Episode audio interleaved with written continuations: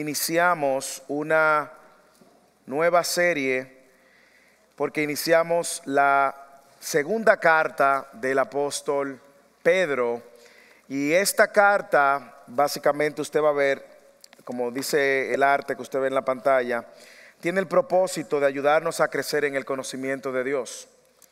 Por lo tanto, igual como les he animado en, en las primeras cartas y en otros libros que hemos compartido, haga mientras dependa de usted lo posible para no perderse la secuencia. Esta serie es más corta que la anterior, es una serie de siete sermones, siete semanas. Si usted necesita el libro que hemos dado para tomar notas, hable con la hermana Telma, con la hermana Verónica, quedan algunos, para que vaya con nosotros semana tras semana tomando sus apuntes y ellos le van a facilitar uno. Esta carta es súper interesante, sobre todo en el contexto en el cual nosotros estamos viviendo, porque es una carta que está mayormente, escuche bien, animando a la iglesia a crecer en su conocimiento de Dios y de la verdad, de manera que pueda estar lo más preparado posible para identificar lo falso, enfrentar lo falso y apartarse de los falsos maestros y profetas. Hay dos capítulos completos donde él, el capítulo 2 y parte del capítulo 3, donde él está básicamente haciendo una descripción muy detallada de cómo lucen los falsos maestros y profetas con los que ellos se, tuvieron que enfrentar. A nosotros, claro, nos servirá de esperanza y de ánimo y también nos servirá de brújula para nosotros poder también identificar la falsedad. La audiencia a la cual el apóstol Pedro escribe parece ser la misma por dos razones. Primero que él dice en el capítulo 2, versículo 1, el capítulo 1, versículo 1, que esta carta va dirigida a quienes han recibido una fe como la de él. Y más adelante en el capítulo 3 también él habla y enseña que esta es la segunda carta, en el capítulo 3, versículo 1, esta es la segunda carta que les escribo, las cuales, como recordatorio, despierto en ustedes, él dice, su sincero entendimiento. Entonces, a él referirse a una segunda carta, algunos estudiosos entienden que es la misma audiencia, otros entienden que no, pero pareciera que sí. Lo único que ahora esta iglesia si fuera la misma audiencia, estaría enfrentando otro tipo de amenazas, que es la amenaza de falsos maestros. Nosotros vamos a ver que esta carta tiene un marcado interés en animarnos a crecer en el conocimiento de Dios, porque conociendo, creciendo en el conocimiento de Dios, nosotros vamos a aprender muchas cosas. Uno, cómo luce una vida de piedad, genuinamente.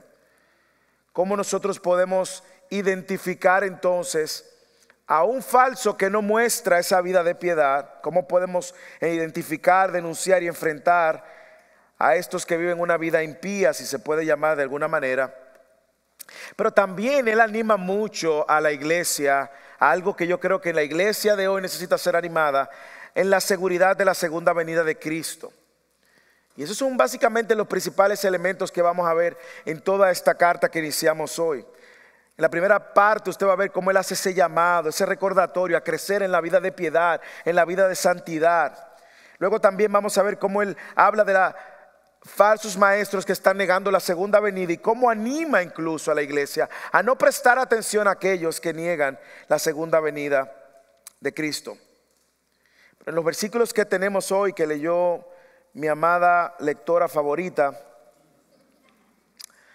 vamos y vemos cómo él está recordándole en la introducción, en los primeros cuatro versículos, a estas iglesias de que ellos son partícipes de una naturaleza divina. De hecho, de ahí el título del sermón, partícipes de una naturaleza divina.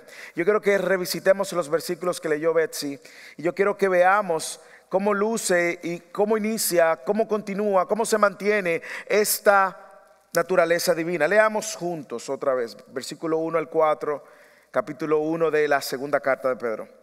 Simón Pedro, siervo y apóstol de Jesucristo, a los que han recibido una fe como la nuestra mediante la justicia de nuestro Dios y Salvador Jesucristo. Gracia y paz les sean multiplicadas a ustedes en el conocimiento de Dios y de nuestro Señor y de Jesús nuestro Señor.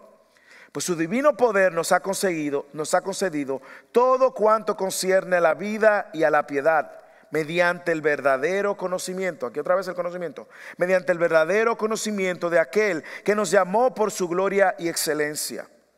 Por ellas, Él nos ha concedido sus preciosas y maravillosas promesas, a fin de que ustedes lleguen a ser partícipes de la naturaleza divina, habiendo escapado de la corrupción que hay en el mundo por causa de los malos deseos. Usted ve qué directo es Pedro en esta carta. Al iniciar la carta, quiere afirmar algunas verdades que son importantes y contundentes para que ellos puedan ver la importancia y la relevancia que tiene crecer en el conocimiento de Dios, en el conocimiento de la verdad. Nosotros vamos a ver que esta verdad que Él está diciendo a esta iglesia o estas iglesias no deja de ser solamente y dejó de ser importante para ellos, es importante para todo creyente. Todo creyente, todo cristiano debe de preocuparse y hacer una del crecimiento del conocimiento de Dios una prioridad en su vida. Tiene muchas implicaciones mientras caminamos los años que Dios nos regala en la tierra. Por eso usted ve que la idea central que Pedro persigue es animarlos a ver cómo este conocimiento los hace entendidos de esta naturaleza divina. Y como dije, de ahí el título del sermón, partícipes de la naturaleza divina. el sermón hoy quiere recordarnos, animarnos y centrar eh, todo lo que hablemos en la verdad de que la salvación de Dios, la salvación que tenemos de Dios, nos hace partícipe de una nueva naturaleza. Por eso como sus hijos debemos de crecer en el conocimiento de Dios, su obra, su poder y sus promesas. Lo voy a repetir. La salvación de Dios, la salvación que tenemos, nos hace partícipe de una nueva naturaleza. Por eso como sus hijos debemos de crecer en el conocimiento de Dios, su obra, su poder y sus promesas. Usted y yo somos partícipe de una naturaleza divina. Y déjeme aclararle de entrada, aunque lo diga más adelante, esto no significa que usted y yo somos dioses con minúscula. Esto no significa que usted y yo llegaremos a ser dioses tampoco. De hecho, hoy en Fidelis, súper interesante la clase, esa fue una de las preguntas. ¿Qué hacemos con aquellos que dicen que nosotros somos dioses con minúscula? Bueno, una de las respuestas que uno de los hermanos dio en Fidelis, ayudando, era que esas fueron justamente las mismas palabras de Satanás cuando tienta a Eva y a Adán en el desierto. Le dice, si ustedes comen van a ser igual que Dios. Bueno, yo creo que algo que Pedro quiere hacer énfasis es por la importancia de que ahora somos salvos en Él. Tenemos que crecer en ese conocimiento de quién es Dios para que nosotros podamos entender que vivimos en una nueva naturaleza dada por Dios. ¿Cómo luce esta nueva naturaleza? Bueno, nosotros hemos recibido, la hemos recibido la salvación de Dios. Esa naturaleza divina también nos permite crecer en el conocimiento de Dios. Por esa nueva naturaleza somos sostenidos por el poder de Dios. Y gracias a esa obra salvadora somos partícipes de la naturaleza de Dios. Vamos a ver esto, versículo 1. Como Pedro recuerda que hemos recibido la salvación de Dios. Simón Pedro, siervo y apóstol de Jesucristo, a los que han recibido una fe como la nuestra mediante la justicia de nuestro Dios y Salvador Jesucristo. Yo creo que nos queda muy claro que este, esta carta no es para todo el mundo, ni tampoco esta naturaleza divina es para todo el mundo. Usted ha escuchado más de una vez personas que le dicen, todos somos hijos de Dios. ¿Se lo ha escuchado? ¿Verdad que sí? O probablemente usted le ha dicho a alguien, todos somos hijos de Dios. No todos somos hijos de Dios. Todos somos criatura de Dios hechos creados por Dios, pero solamente los hijos de Dios son aquellos que han recibido una fe para creer, para seguir una fe como la que dice el apóstol Pedro. Lo primero que usted tiene que observar quién está escribiendo y Pedro él mismo se designa como siervo y apóstol de Jesucristo, como sirviente, como esclavo. Y Pedro lo que está diciendo al inicio de su carta es que él está sometido bajo la autoridad de Jesucristo, que él se sometió a su señorío. Por lo tanto, esta fe de la que él dice que comparte con todos los creyentes es un recordatorio de que él está bajo ese señorío también. A mí me encanta que Pedro está refiriendo esta carta a aquellos que comparten la misma fe, que tienen el mismo sentir, que han sido llamados de la misma manera, salvos por la única obra de redención. Es importante que la audiencia a la cual él escribe les recuerda que él es un enviado de Cristo, que él es un apóstol, que tiene autoridad apostólica. Hoy otra vez en Fidelis, para los que se están pidiendo Fidelis, se están perdiendo de filetes. Hoy en Fidelis hablábamos y preguntaba a un hermano que si hay apóstoles en este tiempo. Bueno, no, la respuesta fue clara, contundente y fuimos por unos textos. Pero Pedro y Pablo necesitaban ambos recordarles a quienes escribían en algunas ocasiones de que él tenía una autoridad apostólica. Y por eso le dice, se, se presenta como siervo y apóstol. Ahora, a los que han recibido una fe como la nuestra mediante la justicia de nuestro Señor y Salvador Jesucristo, si usted lee eso y nos vamos a detener, usted observa con detenimiento todo lo que dice ahí.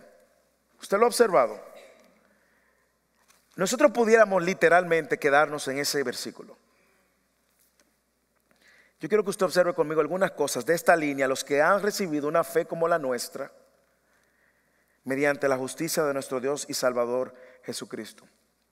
No solamente dice que somos salvos por Él, pero yo quiero que observemos algunas cosas. Esa salvación que hemos recibido de Dios es el resultado de la soberanía de Dios.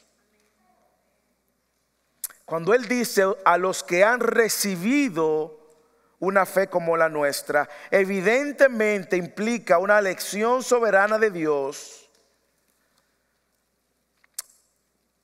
a pesar de que aquellos que han recibido lo han recibido por gracia, no porque lo merecen. No fue algo que ellos buscaron, fue algo que fueron ellos alcanzados.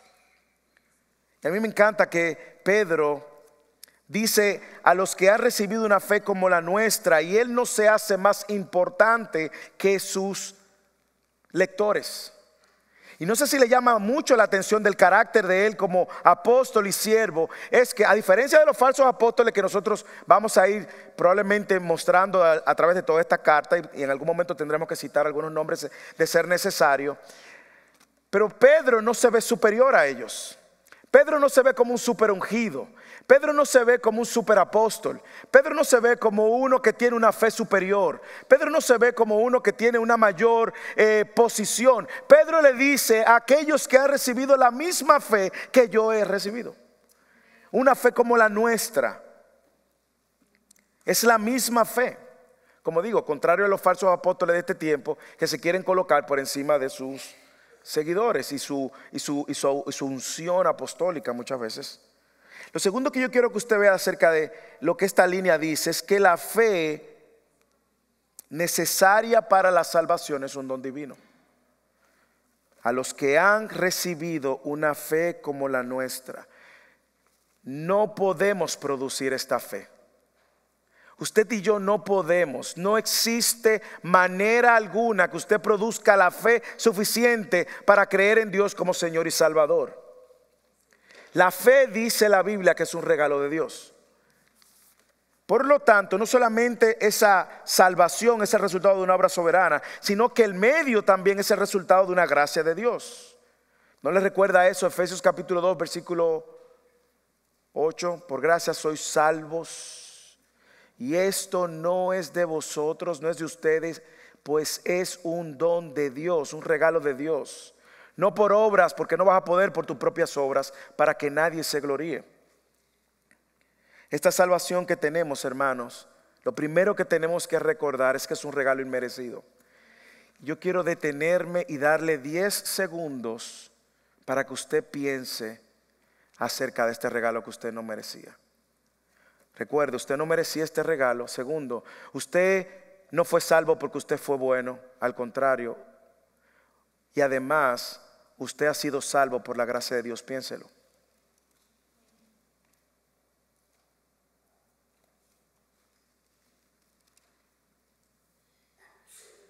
Probablemente tú estés aquí y diga, bueno, yo no tengo esa fe. Yo te tengo una manera muy práctica de poner en práctica esto.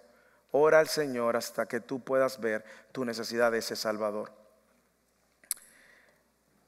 No solamente esa fe es soberana, un acto soberano de Dios, es un regalo inmerecido, sino que mire que la fuente de esa salvación es la justicia de Cristo. Léelo, mediante la justicia de nuestro Dios y Salvador Jesucristo. Literalmente lo que está diciendo, la justicia de nuestro Dios Jesucristo. Usted puede ver que Jesús también es el medio, es por medio de su justicia. Y claramente la gramática en el original está dejando algo que le voy a dejar que usted escriba y anote. Claramente la gramática está implicando que Jesús es Dios. ¿Ok?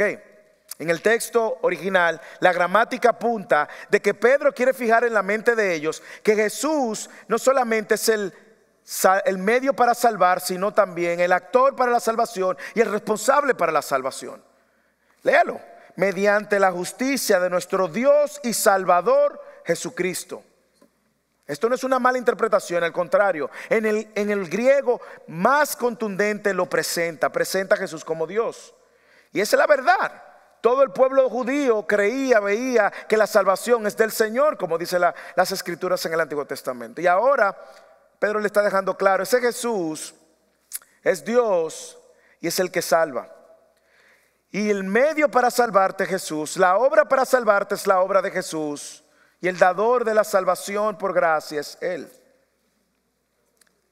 Usted recuerda que en el Edén las cosas se dañaron. Es ahora por la justicia de Cristo que usted y yo podemos ser encontrados justos. Usted sabe que esa es la respuesta que trata de responder todas las religiones del mundo. ¿Cómo yo me voy a presentar delante de Dios y ganarme el favor de Dios para tener una eternidad con Dios? Esa es la respuesta de todas las religiones. Pero usted va a encontrar que todas las religiones te van a decir, tú tienes que hacer, hacer, hacer esto, hacer tantos rezos, caminar tantos kilómetros, o tú vas a tener que hacer el ayuno tal, el ayuno del ramadán, ir a la mezquita, vas a tener que eh, orar cinco veces al día, hacer, hacer, hacer, hacer. Pedro está diciendo, no, no, no, no, no. Esta salvación esta fe que hemos recibido mediante la justicia de nuestro Dios y Salvador. Ese Dios es el que salva y es Jesús. Y es por su justicia que ustedes van a ser encontrados salvos, aceptos. Cuando usted y yo estemos delante de Dios, no se le ocurra, y yo sé que no se le va a ocurrir porque no se le va a poder ocurrir, pero no se le ocurra decir, Señor, yo fui bueno. Mire, hermano, ahí mito, le abren la compuerta y cae en el infierno. Bueno, no es tan así, ¿verdad? Pero usted sabe a lo que me refiero. Recuerde que en el Edén, para que usted entienda un poco de la justicia a la cual nos referimos, y esta justificación, la cual algunos comentaristas entienden que se está refiriendo al carácter justo de Dios, otros comentaristas entienden que se está refiriendo a la justificación de Jesús. Cuando leo el texto y veo lo que el texto dice más adelante, me inclino por la idea de la justificación de Jesús. A y B no se contradicen. Pero en el Edén, recuerde que el hombre perdió esa capacidad de estar en comunión con Dios. ¿Usted lo recuerda? En el Edén el hombre vivía en una relación perfecta. En el Edén el hombre estaba en el cielo, literalmente. Y por causa del pecado, entonces, nosotros vemos que todo el desarrollo de la humanidad, lo que ha existido es el intento fallido del hombre de tratar por sus propios medios de reconciliarse con Dios. En eso es que consiste la religión. ¿Por qué existen tantas religiones? Porque el hombre de manera fallida intenta reconciliarse con Dios. El hombre no puede. Pero Dios en su eternidad y en su plan soberano, en su eternidad pasada, ya tenía un plan pensado y era que Dios iba a descender. Dios el Hijo iba a descender y toma forma de hombre. Eh, Juan capítulo 1, en el principio era el verbo, el verbo era con Dios y el verbo era igual a Dios. Versículo 14 del capítulo 1 de Juan. Y aquel verbo se hizo carne y habitó entre nosotros. Dios se encarna ahora para vivir la manera, una vida completamente perfecta que usted y yo nunca hemos vivido, por más bueno que usted se considere. Y cumple con el estándar de Dios, llena el estándar de Dios y va entonces a la cruz a morir por el pecado suyo y el mío y el de todos aquellos que en la historia, ahí está el pecado, en la cruz. Su pecado, ese pecado sucio que usted quiere eh, ocultar, el mío también. Cristo va a la cruz y recibe ahí todo el castigo y lo que se da es lo que nosotros muchas veces cantamos, este glorioso intercambio, donde Cristo toma tu lugar, mi lugar en la cruz, recibe toda la ira de Dios y muere en la cruz, derrama toda su sangre como pago de nuestra esclavitud y eso se llama redención. Pero sucede algo glorioso que en ese intercambio ahora nosotros, Él cargó con nuestros pecados y toda su justicia es imputada, es dicho, es transferida a usted. Y ahora usted se ve justo delante de Dios. Y cuando usted muera, usted va a entrar delante de la presencia de Dios hermano sin temor. Entre libre, lo único que no entre pensando que usted está entrando por sus propios méritos, porque no es por su propio mérito que usted va a estar entrando. Usted va a estar corriendo a los brazos de Dios y a los brazos de nuestro Señor por los méritos de Cristo. Y esa justicia perfecta de Cristo es la que nosotros hoy tenemos mediante Cristo. Dígame si eso no es glorioso. Dígame si en la práctica eso no me des me, desprende de mi ser un deseo de tratarme de justificarme por mis propios medios delante de Dios. Hermanos, usted no puede justificarse por su propio medio delante de Dios. Usted solamente es justificado por medio de la justicia que usted tiene del justo Cristo. Mire cómo esto tiene vida cuando Pedro está diciendo a los que han recibido una fe como la nuestra mediante la justicia de nuestro Dios y Salvador él es el único justo y Él es el único que salva. Y ahora usted y yo podemos estar y ser aceptos delante de Dios. ¿Usted sabe por qué es importante que usted entienda esto? Porque en su naturaleza y en mi naturaleza caída, nosotros insistimos de tratar de sentirnos bien delante de Dios en función de mi desempeño. Y yo sé que todos en algún momento nos hemos tragado la, dicen en inglés, se bebió el culé, nos hemos bebido el culé, nos hemos comido la, la, mentira, nos hemos tragado la mentira de que hay días que usted no se siente bien delante de Dios, dice no voy para la iglesia porque no me siento bien. Espérese, usted no está entendiendo la fe. O usted dice, no, es que Dios no me, Dios, yo pequé yo me siento lejos de Dios. Mire, usted se puede sentir como usted quiera. Pero si usted está en Cristo, arraigado en Cristo, como usted se siente no define su posición en Cristo. Y es lo que Pedro quiere fijar. Como usted se siente no define su posición. Usted se siente lejos por causa de su pecado. Arrepiéntese y apártese. Pero en Cristo usted está arraigado en una posición y es que usted ha recibido una justicia que usted no podía alcanzar. Por lo tanto, usted va a escuchar a Pablo escribiendo en su segunda carta a la iglesia de Corintios capítulo 5, versículo 21, cómo luce esta gloriosa, glorioso intercambio. Al que no conoció pecado, dice Pablo, le hizo pecado por nosotros para que fuéramos hechos justicia de Dios en él. ¿Usted lo ve? Usted puede entender, nosotros somos ahora partícipes de esa nueva naturaleza, una naturaleza divina, porque hemos recibido esa justicia inmerecida. Y es algo que solamente Dios puede hacer. Y es lo que Pedro quiere dejar claro. Hermanos, que esto nos mueva a la paz. Si usted viene de un trasfondo legalista, donde sus acciones definían su posición, descanse en esta verdad. Si usted viene de un trasfondo liberal donde usted ha querido abusar de la gracia, recuerde lo que costó la justicia y justificarnos, declararnos justo. Dios nos ha hecho suyo y Dios nos ha salvado. Yo sé que tendremos tiempo para hablar de la salvación, sobre todo en Fidelis, pero hermanos, Pedro quiere arrancar la carta y rápidamente quiere fijar en la mente de su audiencia la gloriosa verdad de que hemos recibido una fe por gracia y de que es por la obra de Cristo, la justicia de Cristo, que Dios, solo Dios nos salvó y nos hizo suyo. Así que esa nueva naturaleza inicia ahí con esa salvación. Pero esa nueva naturaleza también ahora también nos faculta a crecer en el conocimiento de Dios. Y es el segundo versículo que dice, gracia y paz les sean multiplicadas a ustedes en el conocimiento de Dios y de Jesús nuestro Señor. Usted no ve un saludo muy coherente con la nueva posición que tenemos en Cristo.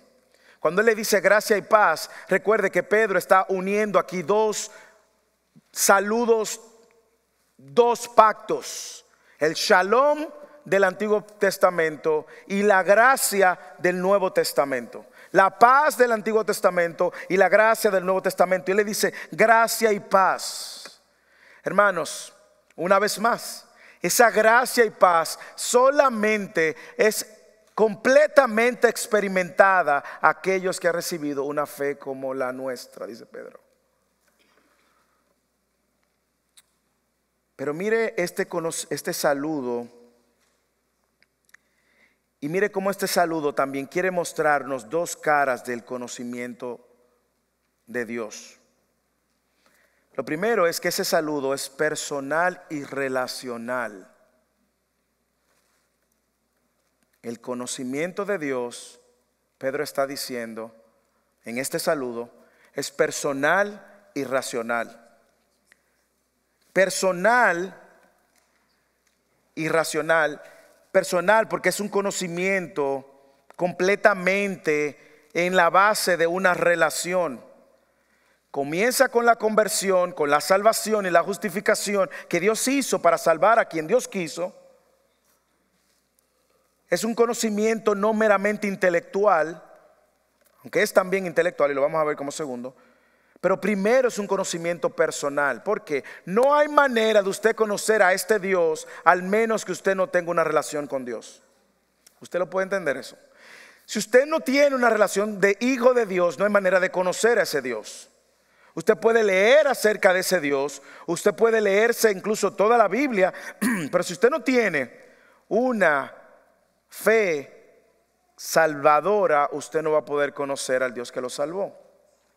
En mi país hubo un, político, escritor llamado Juan Bosch, que se leyó la, Biblia, el Nuevo Testamento, y luego que él terminó de leer el Nuevo Testamento, terminó con un libro llamado Judas Iscariotes el calumniado, donde él ve que Judas fue una víctima y que lo calumniaron. Eso sucede cuando usted solamente con el conocimiento intelectual trata de conocer a Dios. Juan 10, 14 dice Jesús, yo soy el buen pastor. ¿Y qué dice? Y conozco mis ovejas y las mías me conocen de igual manera que el Padre me conoce. Yo conozco al Padre y doy mi vida por las ovejas. Usted puede ver que ese conocimiento es relacional y personal. Ahora también es bueno que sepamos que es un conocimiento intelectual. Es un conocimiento que entra por la mente. Y déjeme decirle, usted nunca ha visto que los autores del Nuevo Testamento ni los escritores de la Biblia nunca desconectaron el conocimiento intelectual con el conocimiento personal. Son necesarios. Entra por la mente. De hecho, si usted ve a través de todas las escrituras, se va a dar cuenta que desde el Antiguo Testamento Dios, Dios tenía un interés de que su pueblo le conociera. Cuando Dios en Deuteronomio capítulo 6, versículo 4, 5 y 6, encarga a los padres de repetirle las verdades que iban a estar en el corazón de los padres y se las repetirás a tus hijos cuando se levanten, cuando se acuesten, al dormir, al levantarse, en la puerta. Ese es un conocimiento que ellos estaban pasando, meramente conocimiento intelectual, para que ellos fueran creándose una idea de ese Dios. Usted va a ver que Crecer en el conocimiento de Dios va a ser un tema cardinal en esta carta, porque ha sido un tema cardinal en todas las escrituras. Jeremías capítulo 9, versículo 23 y 24, por ejemplo. El profeta Jeremías dice, no se gloría el sabio en su sabiduría, ni se gloría el poderoso en su poder, ni se gloría el rico en, su riqueza. Pero si de algo usted va a gloriar, se gloríese en esto, de que me entiende, dice Dios, y me conoce. Aquí usted ve las dos cosas relación e intelecto. Pues yo soy el Señor que hago misericordia, derecho y justicia en la tierra, porque en estas cosas me complazco, declara el Señor. Eso fue lo mismo que Jesús le dijo a, a sus discípulos en Juan 14, 6. Yo soy el camino, la verdad y la vida. Nadie viene al Padre si no es por mí. Y dice, si me hubiera conocido, también hubieran conocido a mi Padre. Es el deseo de Pablo en casi todas sus cartas, Filipenses 1.9, en el capítulo 2 de Efesios, en Colosenses 1.9. Mire a Pablo escribiendo. Por esta razón también nosotros, desde el día que supimos, no hemos cesado de orar por ustedes. ¿Y que tú orabas, Pablo?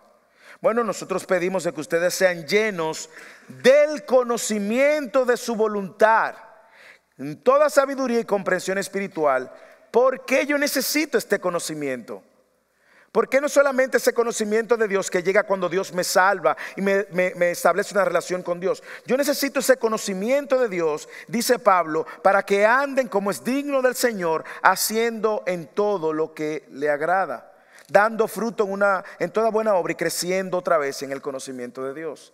Usted ve cómo los apóstoles, los discípulos, no desconectaban el conocimiento relacional, conozco a Dios, Dios me conoce, soy suyo, Él es mío sino también el intelecto, el conocimiento, que mucha gente usted va a encontrar quiere ahora minimizar. Usted va a escuchar gente que va a decir, yo no necesito la Biblia. Usted va a escuchar gente que dice, yo puedo predicar en el Espíritu. Pero yo me pregunto, ¿en cuál Espíritu? Porque la Biblia dice que toma, el Espíritu Santo toma de lo del Padre y que el Espíritu no va a guiar, entonces esta verdad. Entonces, ¿a qué se está refiriendo? Hermanos, crecer en el conocimiento de Dios va a tener un impacto directo en la manera como nosotros vivimos la fe. Y eso es lo que Pedro dice, lo que Pablo dice, lo que la Escritura muestra. Por lo tanto, yo no solamente soy salvo y entro en una relación con Dios, sino que ahora esta nueva naturaleza me faculta a crecer en un conocimiento inagotable de Dios. Y le aclaro, no vamos a poder conocer completamente a Dios en este mundo caído porque Dios es infinito y nosotros tenemos una mente finita. Pero sí podemos ser diligentes en ver cómo ese conocimiento de Dios va a ayudarme a crecer en mi asombro de Dios, de manera que yo pueda vivir de acuerdo a la voluntad de Dios y obedecer a Dios. Lo peor que le puede pasar es que usted viva su vida en una relación donde usted cree que está agradando a Dios. Y qué triste sería que al final de sus días usted se va a dar cuenta de que no, usted no conocía a Dios. No eso es lo que pasa en Mateo capítulo 7, versículo 22. En aquel día, el día final, muchos vendrán a mí. Señor, Señor, no profetizamos en tu nombre. No hicimos muchos milagros. No echamos fuera demonios. Hermano, el veredicto más triste que se va a escuchar en el universo es en ese día. Y yo les diré, apártense de mí, hacedores de maldad, nunca os conocí. Gente que cree que está haciendo la voluntad de Dios. Y peor, iglesias o creyentes que creen que esas son las manifestaciones que validan a un cristiano. Y dicen, ese es un ungido de Dios. Y Jesús diciendo, apártense de mí. Yo nunca lo conocí a ustedes. Vamos a ver esto en práctica, hermanos. Déjame hacerle algunas preguntas reflexivas, de manera que podamos poner esto en nuestro contexto personal. ¿Usted vive la fe como alguien que conoce a Dios? ¿O cómo conocer a Dios le ha ayudado en su andar diario? ¿Cómo yo sé pastor, si yo vivo, si yo conozco o no conozco a Dios. Mire cómo usted reacciona a la tensión de la vida. Mire cómo usted reacciona a los problemas de la vida. Mire cómo usted reacciona a los desafíos de la vida. Y usted se va a dar cuenta que tanto usted conoce a Dios. ¿Camina usted en la gracia que ha recibido? ¿O usted vive abusando de esa gracia? Hay cosas en su vida que le pueden quitar la paz y llenar su vida de ansiedad. Camina de una manera digna en el Señor. Yo me pudiera pasar todo el resto del, sermón haciendo preguntas. ¿Usted conoce la voluntad de Dios? ¿O usted vive de acuerdo a la voluntad de Dios? usted ha creado su propia versión de Dios? Hermanos, usted ahora ha sido salvo con un propósito y es poder vivir para la gloria de Dios. Pero usted no va a vivir para la gloria de Dios si sus acciones no traen gloria a Dios. Y sus acciones van a traer la gloria a Dios cuando usted conoce la voluntad de Dios y vive de acuerdo a esa voluntad. Es una cadena.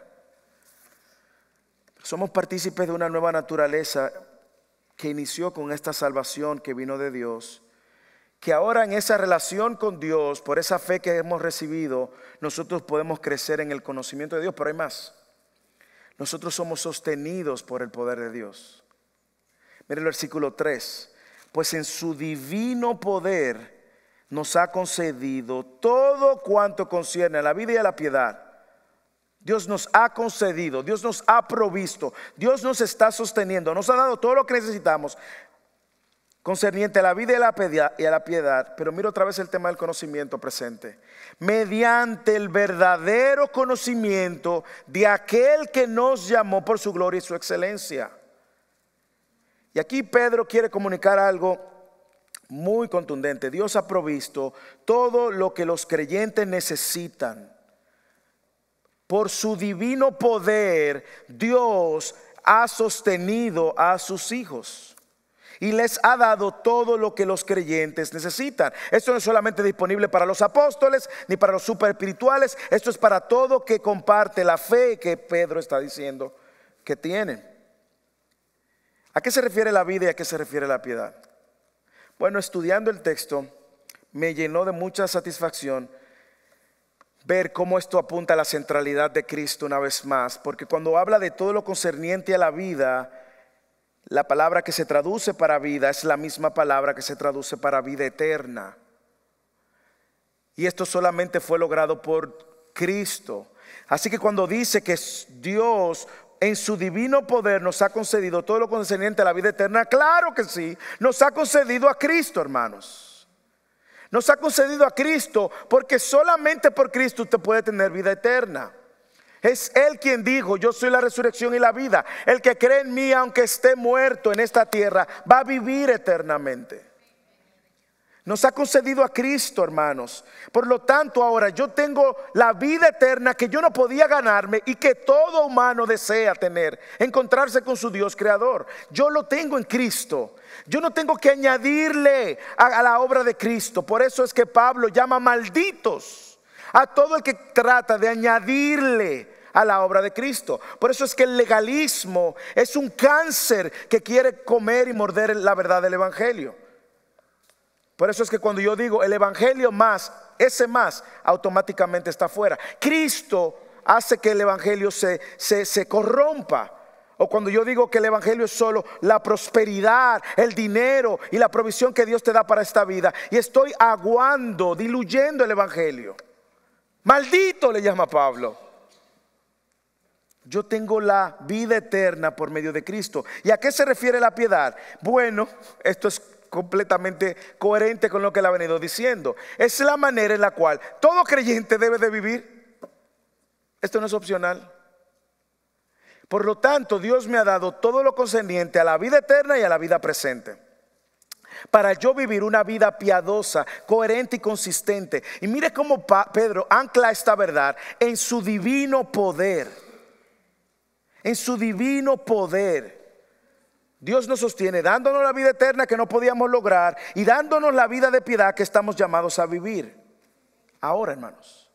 Ahora y de cara a la hasta que Cristo vuelva. mire cómo en el capítulo 3 él hace referencia y conecta ambas cosas. Yo quiero que usted me siga, me siga. Capítulo 3, versículo 11 de la segunda carta. Puesto que en todas, puesto que todas estas cosas han de ser destruidas, refiriéndose al mundo creado, ¿Qué clase de personas no deben de ser ustedes en, santa conducta y piedad, esperando y apresurando la venida del día de Dios? Por lo tanto, de cara a la vida eterna, al segundo encuentro con Cristo, yo estoy llamado a vivir una vida de piedad. Debe de caracterizarme una vida de piedad. Un cristiano que no persigue una vida de piedad es una contradicción. Porque ya usted ha recibido una naturaleza que lo faculta a vivir una vida de piedad. Mire cómo la, la vida de piedad anticipa la venida del Señor porque nos ha dado todo cuanto concierne a la vida y a la piedad mediante el verdadero conocimiento de aquel que nos llamó por su gloria. Ahora mire cómo nosotros también vamos creciendo en esas verdades que necesitamos para poder vivir esa vida que hemos llamado, mediante el verdadero conocimiento de aquel que nos llamó por su gloria y excelencia. Mire la conexión de todo lo que Pedro ha dicho. No hay manera de vivir una vida de piedad desvinculada del conocimiento de Dios. Usted puede vivir una vida moral, ¿ok? Y ser moralista y decir yo hago las cosas correctas. Y todo eso usted lo está haciendo bien y lo está haciendo para su propia gloria.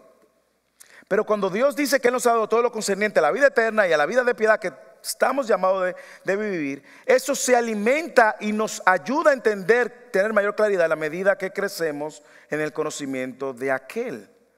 Hermanos, tengo que hacerle la ilustración favorita que tengo desde que empecé a predicar en First en español. Y es la historia de la cebolla. Los que me conocen se rieron. En una ocasión yo tuve que predicar en el este de mi país, una campaña de jóvenes. Cuando se acaba la campaña de jóvenes, Ahí yo estoy con mucha hambre, como estoy ahora. Y me llevan a la casa de una de esas hermanas piadosas. Y esa hermana piadosa, hermano, mire, esa hermana hizo ahí los platos que los dominicanos, solamente los dominicanos nos gustan. Un mangú con cebolla, huevo frito con cebolla, queso blanco frito con cebolla. Y había un salami frito con cebolla. Solamente los dominicanos entenderían esto. Había un jugo, no era de cebolla, era un jugo de limón. Hermano, y, esa señora estaba ahí, mira, afanada y secándose el pelo. Venga, venga, pastor, siéntese. Y yo le vi el corazón, le vi la intención, vi que puso esfuerzo, empeño, dinero. Había un solo problema, hermano, y es que a mí no me gusta la cebolla. Claro, yo no fui mal agradecido, yo le saqué la cebolla, me comí el mangú con sabor a cebolla, no tengo problema con el sabor, es con masticarla. Le saqué la cebolla. Y ella vio que yo puse toda la cebolla en una esquina del plato y me comí mi comida normal. Y luego me dijo, ay pastor, pero a usted no le gusta la cebolla, si yo lo hubiera sabido. Hermano, mire lo que me enseñó esa historia. Ella gastó dinero, tiempo, recursos. Ella quería agradarme, pero no me conocía lo suficiente. Lo que pasa muchas veces, hermanos, dentro del pueblo de Dios, muchas iglesias, muchos apóstoles falsos y pastores, es que se pasan el tiempo haciendo cosas para Dios y dinero, recursos, tiempo, afanado, bien, pero creen que están haciendo muchas cosas para Dios y Dios diciendo, ay, si tan solo me conocieras. Usted puede pasar muchos años de su vida haciendo cosas para Dios sin estar agradando a Dios. Y de la única manera que usted va a agradar a Dios es en la misma proporción que usted crece en el conocimiento de Dios. Por eso es la importancia de conocer y crecer en el conocimiento de Dios, porque no solamente me va a dar una perspectiva correcta de quién es Dios, sino que me va a dar las directrices correctas para yo vivir de acuerdo a la voluntad de Dios. Hermanos, Dios dejó esto para que no nos perdiéramos. El problema es que nosotros queremos hacer nuestra propia versión de Dios, ¿sí o no? Y creemos que Dios dice, sí, Dios, Dios, Dios entiende, todo va bien. No, hermano, Dios dejó su, su, su, mapa. Dios nos dejó el plan, nos dejó claro cómo nosotros podemos agradarle. No hay que inventar nada. Por eso Pedro entiende que Él nos ha dado, por un lado, la vida eterna en Cristo y por otro lado también nos ha dado todo lo que necesitamos para la vida de piedad. Ambas cosas vienen de Dios. Por eso es una provisión divina, dice mediante su divino poder. Ambas cosas vienen de Dios. Cristo nos llamó por su gloria, para su gloria. Hermanos, usted conoce a Dios. Usted está interesado en conocer a Dios. Usted ha hecho de conocer a Dios una prioridad. Déjeme decirle, si usted está en Cristo y comparte la fe que Pedro dice al principio de la carta, Usted está facultado ahora para crecer en su conocimiento de Dios hasta que Cristo venga. Y le digo algo, Esto no necesita que usted tenga un título de high school, un título universitario o que usted tenga que ir al seminario. No, no, no, no, no, no, hermanos. Dios ha dejado su palabra para que con claridad la entendamos en cualquier nivel de educación en el cual usted se encuentre. Porque usted tiene ahora una naturaleza, usted es partícipe de una naturaleza divina. Y ese es el último punto. Cómo nosotros ahora somos partícipes de esta nueva naturaleza igualmente por la gracia de Dios. Versículo 4. Por ellas, gloria y excelencia que él mencionó en el versículo 3, Él nos ha concedido sus preciosas y maravillosas promesas. Señores, mire, eso puede ser un sermón solo. ¿Cuál es el propósito? A fin de que ustedes lleguen a ser partícipes de la naturaleza divina habiendo escapado de la corrupción que hay en el mundo por causa de los malos deseos. Hermanos, esto sigue en la misma línea de pensamiento y Pedro lo que quiere decirle, no solamente Él nos ha dado todo lo que concierne a la vida y a la piedad, sino también nos ha dado las promesas preciosas y maravillosas, de manera que nosotros podamos ser parte de esta nueva naturaleza que hemos tenido y adquirido en Cristo. Hemos recibido grandes promesas a través del Evangelio. Hemos recibido grandes promesas a través de su palabra. Una palabra que nos sostiene, pero una un Evangelio también que proporciona al creyente todo lo que necesitan. ¿Cuáles promesas Pedro pudiera tener en mente? Es una pregunta que me, me surge. Bueno, él ha dicho algunas, la divina fe que hemos recibido por la justicia de Cristo, la divina gracia y paz que tenemos por medio del conocimiento de Cristo, la divina provisión que hemos recibido por su divino poder para la vida y la piedad, la promesa de que estaremos con Él. De hecho, el propósito es claro, todo apunta para que lleguemos a ser partícipes de esta naturaleza divina. Hermanos, eso es un regalo de Dios. Él no está diciendo, y quiero aclarar, Él no está diciendo que los seres humanos llegarán a ser dioses, como creen los mormones. Tampoco está diciendo que vamos a compartir todos los atributos de Dios, vamos a compartir eh, todos los aspectos de Dios. Dice que vamos a ser partícipes de la naturaleza divina, pero no porque nos vamos a convertir en dioses, sino porque de lo que es de Dios Él ha compartido para que nosotros ahora vivamos para su gloria. Los creyentes participarán en esta naturaleza divina en el sentido de que vamos a ir siendo perfeccionados, se puede decir, moralmente o de alguna manera, vamos piadosamente, al punto que vamos a compartir esas excelencias que pertenecen a Dios. Hay una pregunta que salta del texto. ¿Esa naturaleza divina es futura o es ahora? Yo creo que ambas. Yo creo que Pedro se refiere a ambas cosas. Yo creo que hay una realidad que vamos viviendo progresivamente. Por Filipenses 1.6 dice que el que empezó la buena obra la ha ido perfeccionando. Y también, como leíamos hoy en, una de las cartas de Pablo, como él nos recordaba que vamos creciendo en, en Efesios capítulo 4, versículo 16 por ahí, vamos creciendo a la imagen, a la plenitud de la estatura de Cristo. Por lo tanto, la vida que nosotros vivimos es un despliegue de la obra de Cristo y es un despliegue de la naturaleza que ahora nosotros tenemos de Cristo. Pero también va a haber un momento, hermano, donde vamos a poder ver cara a cara al Señor porque vamos a estar completamente perfeccionados. Porque yo creo que una nueva naturaleza ahora también, por lo que él dice el texto, habiendo escapado de la corrupción que hay en el mundo por causa de los malos deseos. Dios nos ha dado la promesa de la salvación, nos ha dado la manera de conocerle a Él, nos ha dado todo lo que nos ha provisto por su poder, todo lo que necesitamos para que nosotros podamos vivir esta nueva naturaleza.